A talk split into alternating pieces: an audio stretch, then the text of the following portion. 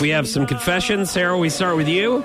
Uh, I moved over the weekend. You moved, yeah. I- you're I in your new moved. place. and uh, we were moving my bed, and th- it was me and my sister and my sister's boyfriend and one of my girlfriends and her husband.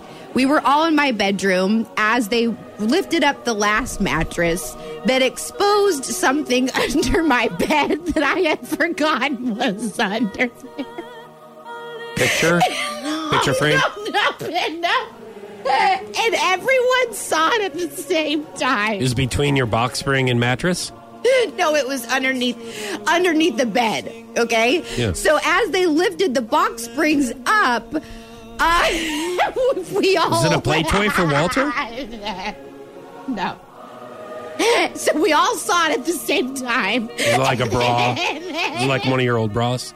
and then I look up. Granny and- panties. I look up and everyone immediately looks away. Like everyone wanted to act like they didn't see it. Was it a But videotape? it was no. so my sister threw a sheet over it and then picked it up and got it out. Like it's a bug. I was, I squashed died.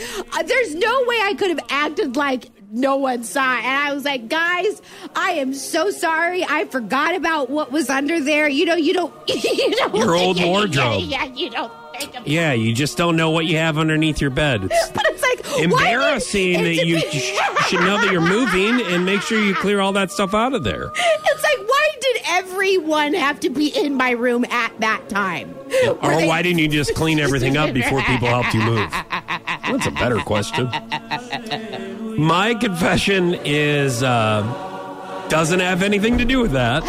Uh, but I did get a hotel room for me and Emily this past weekend downtown Kansas City because uh, we did a, bir- a 30th birthday celebration this past weekend. Yeah. And I wanted to make sure the view was of all of downtown Kansas City. And I Yes. made sure that we stayed in this hotel.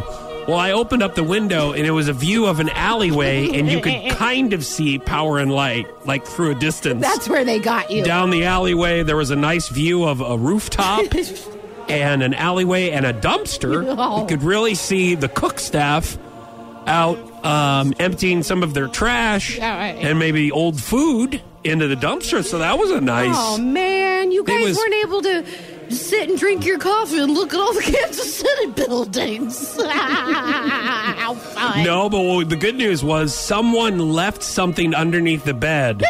Shut up. Whoever was there, and I guess the maids forgot to check. And I'm like, "What is this?